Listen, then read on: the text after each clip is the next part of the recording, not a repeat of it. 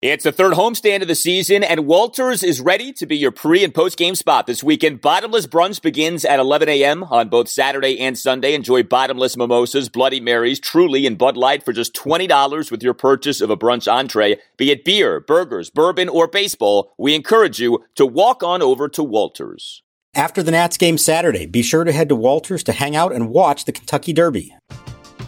We're driven by the search for better. But when it comes to hiring, the best way to search for a candidate isn't to search at all. Don't search match with Indeed. Indeed is your matching and hiring platform with over 350 million global monthly visitors, according to Indeed data, and a matching engine that helps you find quality candidates fast. Ditch the busy work. Use Indeed for scheduling, screening, and messaging so you can connect with candidates faster. Leveraging over 140 million qualifications and preferences every day, Indeed's matching engine is constantly learning from your preferences, so the more you use Indeed, the better it gets. Join more than 3.5 million businesses worldwide that use Indeed to hire great talent fast. And listeners of this show will get a $75 sponsored job credit to get your jobs more visibility at Indeed.com slash BlueWire. Just go to Indeed.com slash BlueWire right now and support our show by saying that you heard about Indeed on this podcast. That's Indeed.com slash BlueWire. Terms and conditions apply. Need to hire? You need Indeed. Lester's 2 2 struck him out swinging with a fastball. Wanted it in, left it over the plate, and Jon Lester gets his first strikeout in a Nationals uniform. Outfield plays Schwarber to pull. Big gap to left center. Here's the pitch. Swinging a long drive, right center field. Back on this one is Harrison. Looking up, and this one is gone into the second deck. It's a leadoff, walk-off, two-run homer for Kyle Schwarber. Nationals win it two to one. And welcome to Nats Chat for Saturday, May 1st, 2021, along with Nationals insider Mark Zuckerman of MASNsports.com. I'm Al Galdi, host of the Al Galdi podcast. A 2 1 10 inning victory for the Nationals over the Miami Marlins at Nationals Park on Friday night. First extra inning game of the season for the Nationals, and apparently it was honor your former Chicago Cubs night at Nationals Park. Jon Lester, five scoreless innings in his regular season Nats debut, and Kyle Schwarber, a walk-off homer for a second time in three Friday nights. For so much of the night, it was a frustrating night, a maddening night offensively for the Nationals but they find a way to get the job done, send everyone home happy, and another bomb from old Schwarby, a Schwar bomb, ends up giving the Nationals a needed win. This is one of those games, Al, where if they don't win it, if he doesn't come through like that, they are heading home. Everybody's heading home incredibly frustrated because they spent nine innings desperately trying to score one run and could not do it. They found every possible way not to score a run. They were hitting into double plays. They were running into outs. They had bad at bats. They were getting great pitching and, and shutting down the Marlins, and then they give up a run because of the stupid extra inning rule where Brad Hand didn't deserve to give up a run and take the loss, which is what was about to happen. And then they won it in even more ridiculous fashion on the walk-off two-run homer by the leadoff hitter in the bottom of the 10th. This is extra innings in 2021. I'm not a fan of it, but I guess I look at this instead of as a 2-1 win, I'm going to look at it as a 1-0 Nats win. Is that all right with you? Well, I'm okay with that with the official scoring. It's an unearned run anyway, so it's not like Hand has to worry about that. But I'm with you. I did feel so bad for him because he pitched well, and then he gives up that bloop hit to Garrett Cooper, and you're like, that's how they're going to lose this game. You know that that was such a fluke hit. I mean, it was not like Hand made a bad pitch or anything like that, but because you had the runner on second base, two outs. If you pitch to contact, you get in some trouble with this extra inning rule. And uh, the Nats were in trouble until the Schwar bomb to the second deck. I mean, that's the thing. That was a moonshot by Schwarber two previous Friday nights ago. And it was another one on this Friday night. He has not been good this season offensively. I know you wrote the piece recently, and it's so true. You could argue he's been better defensively than he has been offensively. But when he has connected, he's had two of the biggest hits of the national season. I don't know. I don't think this one was that impressive. Only 454. The previous one was 463. And cleared under the concourse. This one was only 454. I'll be honest, off the bat, maybe it's because, you know, I realized what had happened and I'm already looking down at my computer and, you know, starting to like type out whatever I need to type out. I didn't realize how well he hit it. I thought it was like a wall scraper. And uh, it wasn't until later on that I looked at the numbers and saw that it went 454 feet. This guy does not get cheated. I mean, when he hits one, he really connects. And I, I thought it was interesting, you know, after watching the Marlins manufacture that run the way they did, I wondered if the Nats would try a similar tact in their half of the 10th inning. And Davey said that, yeah, typically you would think that, but because he knew who was coming up to bat, he said to Schwarber, Hey, just take a big swing and, and see what you can do with it. and he took a huge swing. And because of it, they've won two games because of him. There's a lot of things that he hasn't done well for them, but you can definitively say that he has won them two games with his bat. Yeah, I would have slammed Davey if he had Kyle Bunt in that spot. No, that wasn't going to happen. No, no, no. yeah, I mean, there are some who you say Bunt, and actually, that's one of those spots where it does make sense to bunt because all you need is the run. And so, if you got a guy in second, I think it actually does help you. But a guy like Schwarber, who's got that kind of power and has already done this this season, like let him swing away. That's why he's here.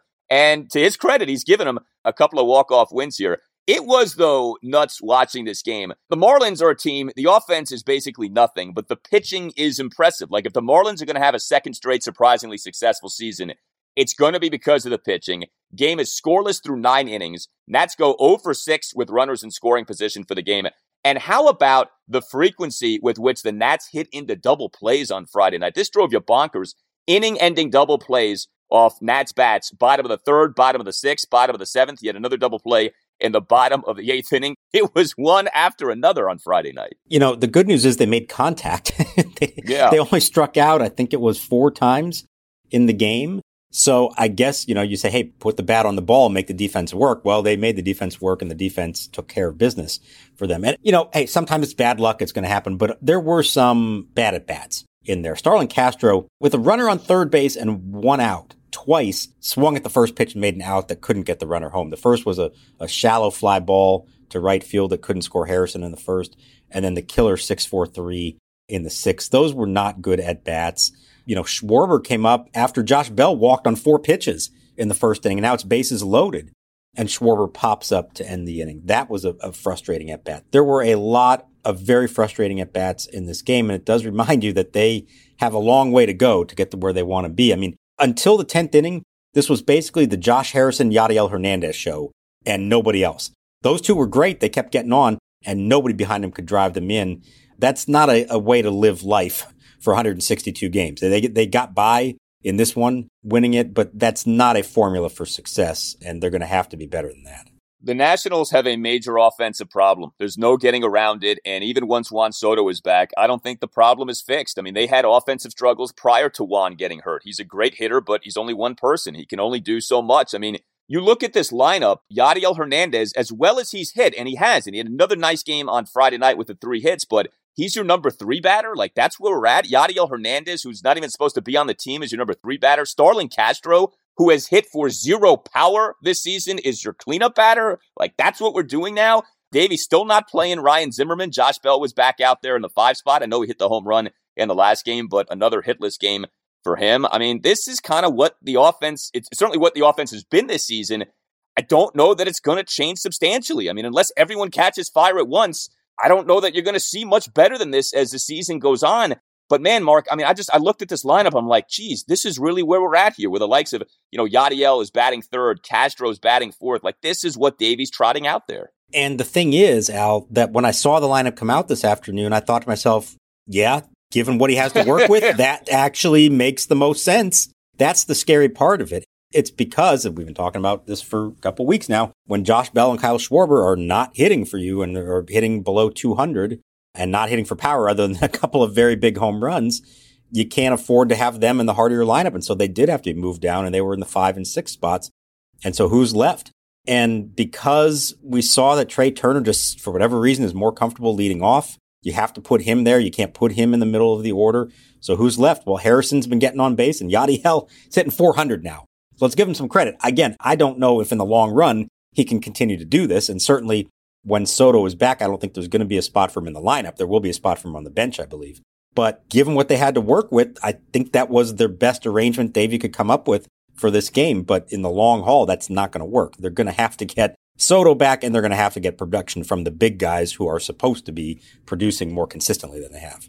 Yeah, like we said, Hernandez, three singles on Friday night. One out single, bottom of the first, one out first pitch single, bottom of the sixth, one out first pitch single, and a stolen base. A, a rare successful steal for the Nationals this season in the bottom of the ninth. I mean, I guess at this point, we're not surprised when Ryan Zimmerman doesn't play, but were you at all surprised that Zim didn't get the start in this game tonight? No, and I think the Bell homer the other night may have been the, the reason for it. You just wanted to, you know, keep him feeling good about himself. I do think he's going to start one of these games. I think there's a lefty for the Marlins in the series finale. And, you know, you have day games. So I, I think it makes sense that we will see him. What I am more surprised by is that we continue to not see him pinch hitting late in games. I thought Davey's pinch hitting choices were odd in this one. He goes with Hernan Perez, who we've been talking about, now 0 for his last 18 as his first hitter off the bench in the fifth inning. And I get it, it's still early in the game, but you had a runner on in a scoreless game. You have Stevenson, you have Mercer, who's been a better hitter. I did not understand why Perez was the choice there, although it turned out that Robles was caught stealing yet again. And so it kind of made that whole rally moot.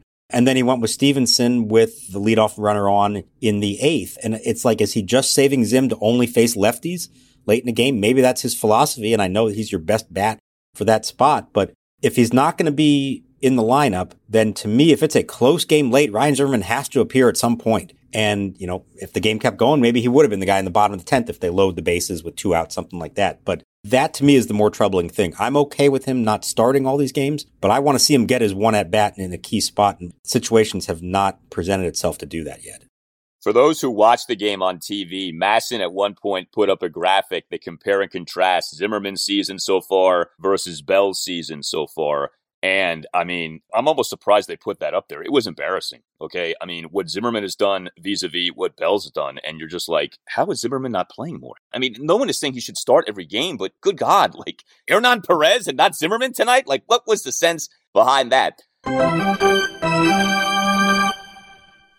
Hey guys, Al Galdi here to tell you about FanDuel. I'm so excited that baseball is back. There's nothing like watching a game with great weather, a cold drink, and a little action on FanDuel Sportsbook. If you've never bet on baseball before, now's a perfect time to give that a shot. If you live in Virginia, you have access to the sportsbook, so you can bet on baseball this weekend or even on the Kentucky Derby. FanDuel is letting new users swing for the fences risk-free. You'll get up to $1,000 back if your first bet doesn't win, and once you have an account, you can get up to $25 back each day if your same game parlay bet falls one leg short. This way you can combine multiple baseball bets for an even bigger win all season long. There's a reason that FanDuel Sportsbook is America's number one sportsbook. The app is simple to use. They've got great odds on all different betting markets, unique fun bet types like same game parlay and always on promotions that let you get more action out of every single game day. And when you win, FanDuel will pay you your winnings in as little as 24 hours. Just download the FanDuel Sportsbook app and sign up with promo code CHAT to get in on the action. That's FanDuel Sportsbook,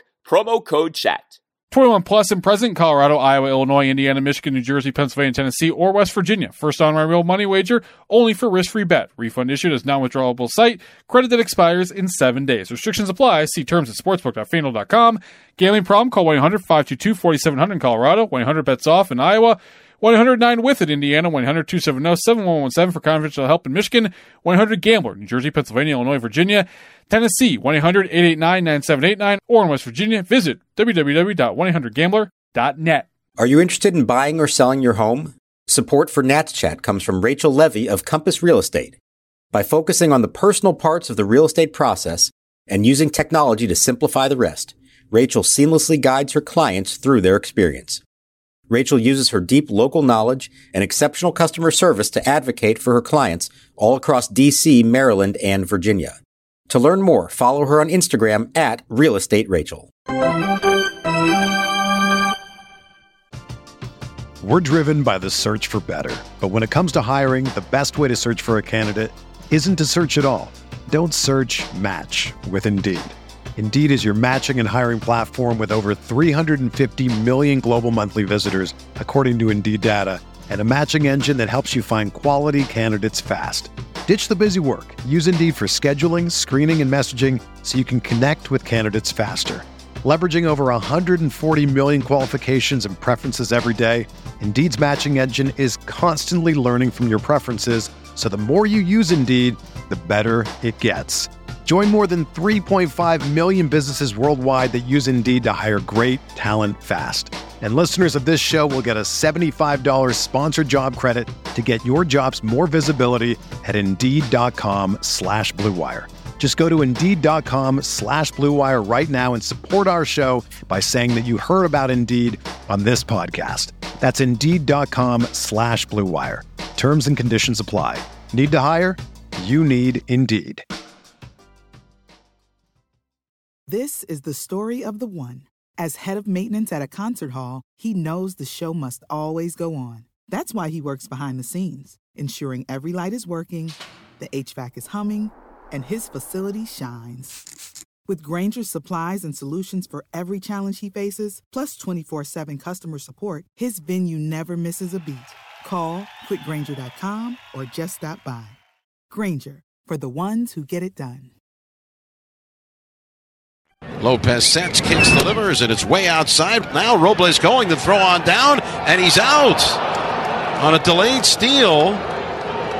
Robles, another caught stealing. And look, Victor, a couple of hits on Friday night, so he does continue to at least do a halfway decent job at getting on base. He two for three with a couple singles, one out single in the bottom of the fifth inning. Then he had a leadoff single in the bottom of the eighth inning. But okay, bottom of the fifth, he gets that single and he gets caught trying to steal second base. It was an odd play. It was a delayed steal for the second out of the inning. It was close, like a good number of these have been. I mean, it's not like he was out by a mile, but he was out again. And at that point, the Nationals were seven for 13 on stolen bases in the season, nearly 50% on the year, which is woeful when it comes to trying to steal bases. What did you make of that uh, moment there for Robles getting thrown out once again? Well, that stat is even worse than you said because Trea Turner is five for five, which means the rest of the team at that point, this is before Yadiel stolen base, the rest of the team was two for eight on the season. Oh. That cannot happen. That's not acceptable in any era of baseball to have a 25% stolen base percentage, successful stolen base percentage. That cannot happen. Now, you know, I understand it was a spot to try to run and it was a sort of close play. So, I mean, I, you get it, but at some point you have to just put the brakes on if it's not being successful and you're giving away outs that you just cannot afford to give away from a lineup that is not producing. I think you just have to put the brakes on unless you got a matchup where you know the pitcher is really, really slow to the plate. It wound up like a pitch out. It almost looked like the pitcher was supposed to be up and he threw it outside and it set up the catcher perfectly for it. So maybe it was just one of those weird fluky things. But I mean, man, they just cannot keep doing this to themselves. It's okay to run, but you have to know you're going to be successful. And at some point, if you're not successful, you have to put the red light on and just say, it's not going to work this way. We're going to have to try to score runs otherwise. They cannot give away outs like this. You know, baseball is tricky too because just because you're fast, it doesn't mean that you're a great base stealer or a great base runner. And I don't know if it's fair to say that Robles isn't a great base stealer or a great base runner. But I think like there has to be a comprehension of, yeah, he's really fast. Like if you timed him in the 40, but that doesn't mean that he's going to be great at stealing bases. It doesn't mean that he's not going to run himself into outs. We've seen that already a bunch this season, and you saw it again bottom of the fifth Friday night. And it's like, if you're safe, it's great, but it feels like they're almost never safe in these spots. Like they get thrown out all the time. Like after every game, we're talking about one or two of these things, and it's costing themselves. It's costing them big time. I mean, you look around baseball, there are teams that generate runs and have great success running the bases and stealing bags. The Nationals are the opposite of that. They are killing themselves with this stuff. And especially when you're not hitting, it's even more painful to see. Now, on the flip side of the offense was a very encouraging regular season debut for Jon Lester, the ramp up to end all ramp ups. And you can never say that he did not ramp up for this season because good God, did that ramp up take a long time. But I guess maybe the ramp up paid off. Jon Lester, five scoreless innings, in his Nats debut. Now, he was not dominant, just one strikeout, gave up five hits, did issue two intentional walks, had just one clean inning, but a bunch of ground ball outs, did a pretty good job of throwing strikes. I think if you're the Nationals, you take this and you run with this. Five scoreless from Lester. Really nice job, I thought, by him. Yeah, 100% you take it. And, you know, I think, I don't know if they'd ever admit it, but there had to be some questions in all of their minds tonight when he took the mound? Did you really know what you were going to get from him? Because it was three, you know, we're calling them rehab starts. They were simulated games. They were not against an opponent. And as he even pointed out, these are games where if you hit a certain pitch count, they can roll over the inning and just end it right there. It's a non-competitive situation. And he knew that that wasn't the same thing and acknowledged it. And I think that may be among the many reasons why they just felt like, let's get out there and do it. Let's find out once and for all. Is he ready or not? And he was ready. Now, he's still not at 100%. He's not perfectly crisp. out there yet. There were some hard hit balls. He was helped by his defense a lot. Starlin Castro made a great play at third base in the third. Trea Turner started a nice 6-4-3 double play in the fifth. Lester knew that. He admitted it. He thanked his defense. He even it said sometimes better be lucky than good. But for a first start under the circumstances is a very good building block for him. I think it was wise to pull him after five innings. I know some people are going to say, wait a minute, low pitch count. He's only thrown 70 pitches. What are you doing? No, no, no. Take it and run with it. They had a fresh bullpen and he was playing with fire a little bit during the course of the night. So absolutely the right move, I think, to pull him. It's a good building block. He's going to face some tougher lineups. My biggest takeaway was if he can keep the ball down in the zone, and I mean like at the knees or below and away on the corner of the plate and even off the plate, he can be successful. But the moment he gets up in the zone at all, that's where he could be in trouble. They could hit the ball hard. He was helped by the wind tonight also from left field, knocked a couple balls down. So I'm not declaring him to be all the way back in elite Jon Lester again, but he did what they needed him to do. And I think that's a good stepping stone for him now moving forward he's not been very good the last two seasons. So you get something like this, you take it no matter how you end up getting it. The one strikeout was of the former Nats catcher, Sandy Leon, who's still in the major leagues. Uh, it's fun to still see him out there. But like I said, he threw strikes, 46 of the 70 pitches did go for strikes, induced nine total outs via grounders. So if you can make a living doing that, and it's not easy necessarily to do that, but if you can do that, that's going to go a long way toward helping you out. And, you know, like you said, I think it's perfect building block. Like, go ahead, establish yourself this way. And uh, maybe the next time, you know, you can be a little better in terms of avoiding the hard hit ball. I thought there was an interesting strategic decision too. Top of the fifth, Lester with Miguel Rojas on second off a one out double gets behind Jesus Aguilar 2 0 and then issues an intentional walk. The Nats decide to go from you know, Lester facing the batter honestly to say, okay, go ahead and intentionally walk him. Decision works out beautifully. Lester gets the Marlins' next batter, Gary Cooper, to hit into the 6 4 3 double play. We see this sometimes. I mean, I don't want to make it sound like we never see something like this, but what did you make of that kind of transitioning of, okay, go ahead and intentionally walk Aguilar to get Cooper up? What I made it from it was one out, and that was intentionally walking the number two hitter to get to the number three hitter. You're not going to see that a whole lot. Again, not with two outs.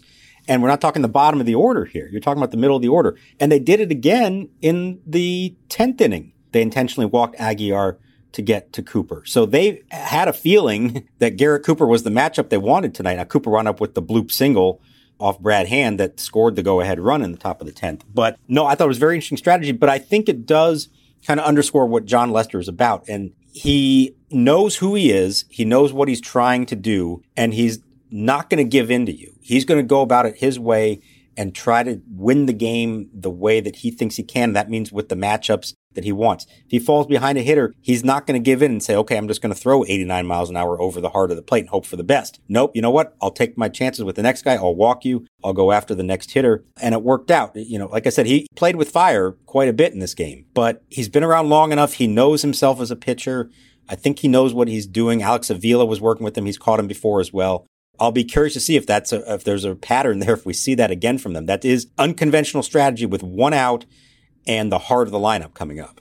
Yeah, and with a guy like Lester who doesn't miss bats, you know, you put people on base, you are walking a tightrope because Lester's prone to allow balls to be put in play. And when you have balls put in play, anything can happen. That was one of the nice things about Friday night. You got some good defense, right? That Castro play in particular that you referenced. This to me has been a real concern, especially when guys like Lester pitch of the Nats are not a good defensive team. At least they don't profile as one. Maybe they end up, you know, changing our minds this season. But if you're going to have a guy like Lester who doesn't have swing and miss stuff, you're going to be subjected to the variance of the ball in play. Do you make those plays? Nats, to their credit, made the plays on Friday night. Hey, Nat Chat listeners, Tim Shover's here to tell you about CBD Sunday Scaries. You know, we're getting to the point where prioritizing mental health is becoming less stigmatized. People are finally starting to talk about strategies to stay centered and calm in their everyday life. That's why I'm really excited to tell you about Sunday Scaries. Sunday Scaries are specially formulated CBD gummies with vitamins D3 and B12 that taste absolutely delicious and are easy to take on the go. I've been taking them for the past few weeks and let me tell you, they definitely are delicious and they go very well right before I need to go to bed. Sunday Scary CBD gummies help you live life scare free by promoting a sense of calm, quieting your mind, and just helping you to chill out and relax. And I imagine many of you need that after the roller coaster evening that was Friday night that ended with the Schwarber walk off bomb. In fact, Sunday Scary CBD gummies and CBD oil have won glowing coverage in publications like Men's Health, Forbes, Allure, and Best Products. Today, you can get 25% off your first order with the code NATSCHAT at sundayscaries.com. That's 25% off your first order at sundayscaries.com. Enter code NATSCHAT where it asks for a coupon on the checkout page. Ready to chill out and get some much needed peace of mind? Head to sundayscaries.com right now to get 25% off some sweet, sweet CBD gummies. Support for Nats Chat comes from Manscaped, which has the best men's grooming tools to get the job done. Fellas, listen up. Manscaped is here to ensure your post quarantine body is ready for whatever the world throws at it. Manscaped is trusted by over 2 million men worldwide. Join the movement for all of your male grooming needs. I just got mine in the mail the other day. I'm excited to finally use it. This is the best trimmer on the market for those of you in need of a chest shave. Their third generation trimmer features a cutting edge ceramic blade to reduce grooming accidents thanks to advanced skin safe technology pioneered by Manscaped. You can also adjust settings to get a length that you like, and you can stay on top of it with almost no effort at all. The Perfect Package 3.0 kit comes with the essential lawnmower 3.0 waterproof cordless body trimmer and a ton of other liquid formulations to round out your manscaping routine. For a limited time, subscribers get two free gifts the Shed Travel Bag, a $39 value add, and the patented high performance reduced chafing Manscaped Boxers. Get your 20% off plus free shipping with the code Washington at manscaped.com. Do yourself a favor and always use the right tools for the job. Get 20% off and free shipping with the code Washington at manscaped.com. That's 20% off with free shipping at manscaped.com. And don't forget to use the code Washington. Brinson at third, Leon at first. Clay to the belt. Here it comes. Fastball grounded softly to third. Castro down to a knee, scoops it up, fires across to first, and the inning over. So nice work for Sam Clay. And then Davey went to his bullpen, and overall, I mean, another nice game for this Nationals pen. I don't know at what point we're able to declare the bullpen good. I don't think we're at that point yet, but we are now through the month of April for the Nationals. And the bullpen, so far, so good. One run unearned over six innings on Friday night. Kyle Finnegan had some issues in the top of the sixth, but Sam Clay, an absolute fireman to get out of that inning, comes into the game two outs, runners at the corners, game scoreless, induces a ground out for the third out. Perfect top of the seventh from Tanner Rainey. Perfect top of the eighth from Daniel Hudson. Scoreless top of the ninth from Hand. And then, you know, I don't think Hand did anything really that wrong in the top of the tenth, but with the runner on second, he gives up the two out bloop to Cooper and the Marlins score a run. This Nats pen, you talk about taking it and running with it, which you got from Lester on Friday night. 100% you do that with this bullpen so far, especially with how much it's been leaned on. I think they are trending in the good direction. Maybe you're right; they're not quite there yet, but you know, you went into the season and you felt like Hand for sure was was a sure thing, and he's been good. Even you know, the spring we are kind of concerned. Oh, where's the velocity and all that? Hudson didn't have a great spring, but he has looked very good. He's throwing the ball really hard, and the more work he gets, I think the better he is. Rainey is coming around. The velocity is there. He's starting to look like the guy he was supposed to be all along. So that's three at the back end. And then to me, the bonus here that we didn't really know what you're going to get is Sam Clay, who was another one who wasn't supposed to make the team coming out of spring training. And all of a sudden he's here because of injuries and COVID and everything else. And now Luis Avilan's Tommy John surgery has opened up a spot for him. And he looks like a real find. You know, again, small sample here, but he does look like someone who can come in, get out of a jam. He's really tough on lefties. The slider is legit. So if you now have four and, you know, even five deep with Finnegan, and we haven't even talked about Suero, who's, who's out, you know, he was pitching really well before he got hurt. There is depth there for them. And I like that. The only worry you have is if they start getting used too much, do they wear down? Well, because they haven't been in a lot of close games, because they've had a lot of off days, there haven't been many back to back appearances for them. Now let's see on Saturday, if they're in position like this again, are all of them good to go or not? But what we've seen so far, I mean, it is impressive. And I, I think they are trending in a direction where we can call them a good bullpen. Yes. And we've seen so many times over the years the bullpen struggle early, the bullpen be a mess, the bullpen being something you have to overcome game in, game out. You're not seeing that. I mean, if, if you're saying rotation versus bullpen versus lineup, the bullpen's been the strength, and it's not even a conversation. Like the bullpen, you almost can say, like, where would the Nats be without their bullpen so far this year? So I give these guys credit. You know, Hudson to me, I didn't know what to think. He was bad last year. It was so bad in spring training. He's been so good so far this season. Like you said, Rainey's coming around. Hand has been pretty much what you thought you'd be. And if you found something in a fireman in Clay, you know, a ground ball inducer in Clay, that is so valuable. You know, you got guys like McGowin and Finnegan who are certainly capable. And you still haven't seen Will Harris. You know, Everyday Wander's been uh, out for a while here. We'll see when he comes back. So good to see this with the Nationals bullpen. All right, so Lester gives the Nats exactly what you could have hoped for on Friday night. Saturday afternoon, it's a 105 first pitch at Nationals Park, and it is the latest in As the Corbin Turns. Patrick Corbin going to be pitching first time since the 4 0 Nationals loss at the New York Mets last Sunday afternoon. We know it has been a nightmare of a start to the season for Corbin. He's got an ERA at 1047. He's got a whip, a 202. With Lester now part of the rotation, I know they're skipping Joe Ross because they want to manage his innings, but you've got Fedde doing as he's doing. You've got Max Scherzer, obviously, as Scherzer, even though I know he struggled in his last start. Is it stating things too much to say that Corbin's spot in the rotation is on the line on Saturday, or at the very least, a bad start may put it on the line for the next start? I don't think yet, no, because the only way that anybody is losing a spot is if Stephen Strasburg is back and he's not there yet. Sounds like going to throw off a bullpen mound this weekend for the first time. Well, you do that, then you got to start facing live hitters, then you got to build yourself back up the way that Jon Lester did.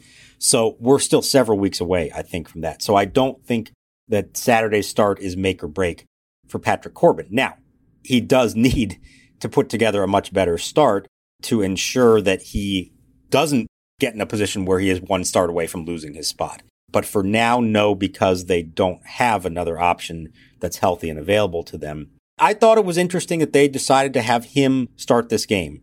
It could have been Joe Ross, like you said. They pushed Ross back to Tuesday against the Braves. Now, there's a couple ways to look at it. Number one, is it a case of them trying to manage Ross's innings, which I think is valid? It's something they've talked about wanting to do because he sat out all last year. So you're giving him nine days of rest before he pitches again. There's something to that. But there's also the idea that you want your better pitchers facing a Braves lineup than you want them facing a Marlins lineup. And right now, Joe Ross is the better pitcher. And so by having him go Tuesday and having uh, Corbin go Saturday, it would seem to be an easier matchup for Corbin and trying to set him up to have more success. We'll see how it plays out, whether that's true or not. But I mean, that's a fascinating, if that's the reason, and I don't know that is the reason, but if that was the reason, what a fascinating decision to make and something that a month ago would we have ever seen coming that they would say, we need to use our less effective pitcher against the Marlins and save our better one for the Braves. And the choice would be Corbin to face the Marlins and Ross to face the Braves. No doubt. Corbin, like we've said, it's not that he's been bad, it's that he's been like wretched in these starts. You know, like you can function with not good, but at least like, you know, you're capable, like you're in the game when you're getting buried in the early innings, as the Nats have gotten buried in some of these early innings of games started by Corbin, and you don't have a chance and your offense isn't very good, it's like, what are we doing here putting this guy out, you know, every five days? Now, Patrick Corbin, I think, has earned the right to work his way through some of this stuff. Okay. It's not some rookie who you're like, eh, I don't know if he's any good or not. But I think, like anything, at some point, we need to start seeing some results. I mean, the ERA is 1047. That can't be the case. That's got to come down.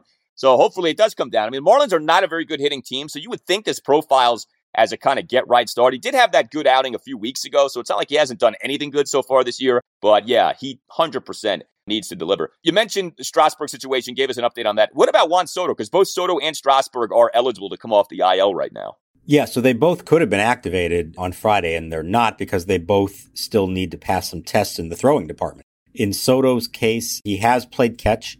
He did that for the first time on Thursday, and he was supposed to do some more on Friday. They need to see that he can throw to bases and hit a cutoff man and not negatively impact the shoulder before they're going to bring him back. And, you know, the good news is like they don't need him to have a, a, great arm. He doesn't have to show that he can, you know, fire a strike to the plate from 250 feet away, but they need to know that he can make the throws that are necessary in a game and not put himself at more risk. They just do not want to take the chance of him suffering a, a greater injury that's going to knock him out for a long time. So as much as they desperately need him in the lineup right now, they need to make sure that he is okay and in the clear. So it may happen this weekend, or they may decide let's take a few more days and just to be sure, about it. It's frustrating for everyone. I'm sure it's frustrating for Juan too, but they got to make sure this thing doesn't balloon into anything worse because that's a nightmare scenario for the team. No doubt. All right. Well, in our last installment of the Nats Chat podcast, we asked for your tales from Little League of Mark's son being up in it when it comes to the Little League season. And of course, for so many of you listening, right, Little League season been going on here. So we got a lot of great submissions to Nats Chat Podcast at gmail.com. We wanted to share one here real quick. It comes to us from our friend Tim. Tim writes the following as a youngster, having never played organized sports and having a father who was a baseball coach, I had to deal with his frustration of my not caring what handed I was. It seemed I could do anything with either hand, i.e., shoot, hit, throw, etc. But what handed are you? He would yell at me as he would watch me play ball in the backyard. I don't know, I would yell back. One night he had had enough and took me out to the diamond to introduce me to his team of little leaguers. This is my son, Tim, my dad said as we huddled up before the game. He doesn't know what handed he is. The kids looked at me, and one named Joey said, He doesn't even have a glove. Let me see yours, my dad replied.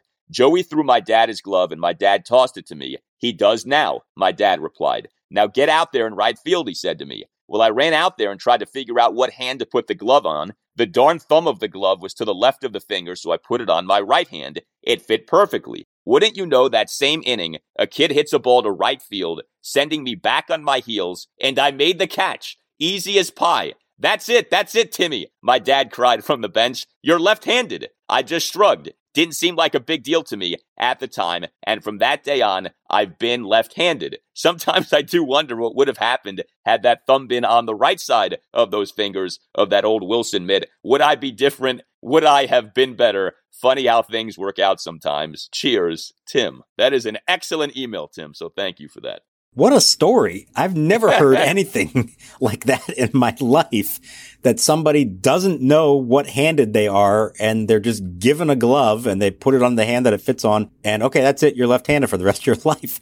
That is an amazing story. Thank you so much, Tim, for sharing it with us. I don't know if we can top that, but if anybody else has a good one they want to share, we will happily read it on the air and uh, continue this uh, fun storyline about Little League. So, can I ask you, because my son is three and a half, he actually does things with both of his hands. When do you find out what handed your kid is? um, I would say a little bit after that, probably when they start writing is maybe the key. Although, look, you can influence it. If you want him to be a lefty, buy him a, a left handed baseball glove, show him how to throw left handed, show him how to swing left handed. You can make it happen if you want. I mean, you wouldn't be the first to try to manipulate that sort of thing. My hunches, I feel like it happens when they start to write and which hand do they feel natural, you know, writing letters and drawing pictures with. Okay. Well, he punches me with both hands, but with, with with the three batter minimum rule, I don't know if the lefty thing is as good as it used to be, but we'll have to figure that out. So, I mean, Oliver Perez just got DFA'd at age 40 and he may be out of luck now. There may finally not be a use for him anymore. So that once was a path to a long and lucrative career, but in modern baseball, unfortunately, may not be the case anymore. It is tough. Well, keep your tales of Little League coming. Nats Chat Podcast at gmail.com. You can always tweet us too at Nats underscore chat. All Nationals highlights on the Nats Chat Podcast are brought to you by 1067 The Fan. For Mark Zuckerman, I'm Al Galdi. We'll talk to you next time on the Nats Chat Podcast. Smalls, throw to second. Okay. Please catch it.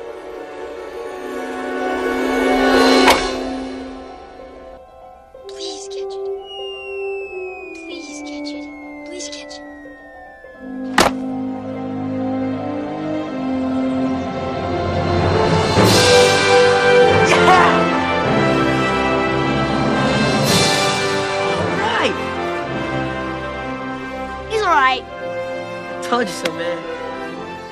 Everyone is talking about magnesium. It's all you hear about. But why? What do we know about magnesium? Well, magnesium is the number one mineral that 75% of Americans are deficient in. If you are a woman over 35, magnesium will help you rediscover balance, energy, and vitality. Magnesium supports more than 300 enzymatic reactions in your body, including those involved in hormonal balance. From functional medicine doctors to mental well being and female hormone experts, we all know that magnesium is the one mineral to improve all aspects of well being and health. But which one? Magnesium Breakthrough from Bioptimizers, the trusted choice recommended by leading experts with seven best absorbed forms of magnesium to ensure your body receives the support it needs for overall well being. Go to bioptimizers.com slash balance today and use code BALANCE10 for 10% off. Support your journey to wellness at B-I-O-P-T-I-M-I-Z-E-R-S dot com forward slash balance. Magnesium Breakthrough from Bioptimizers, your foundation to optimal health and vitality.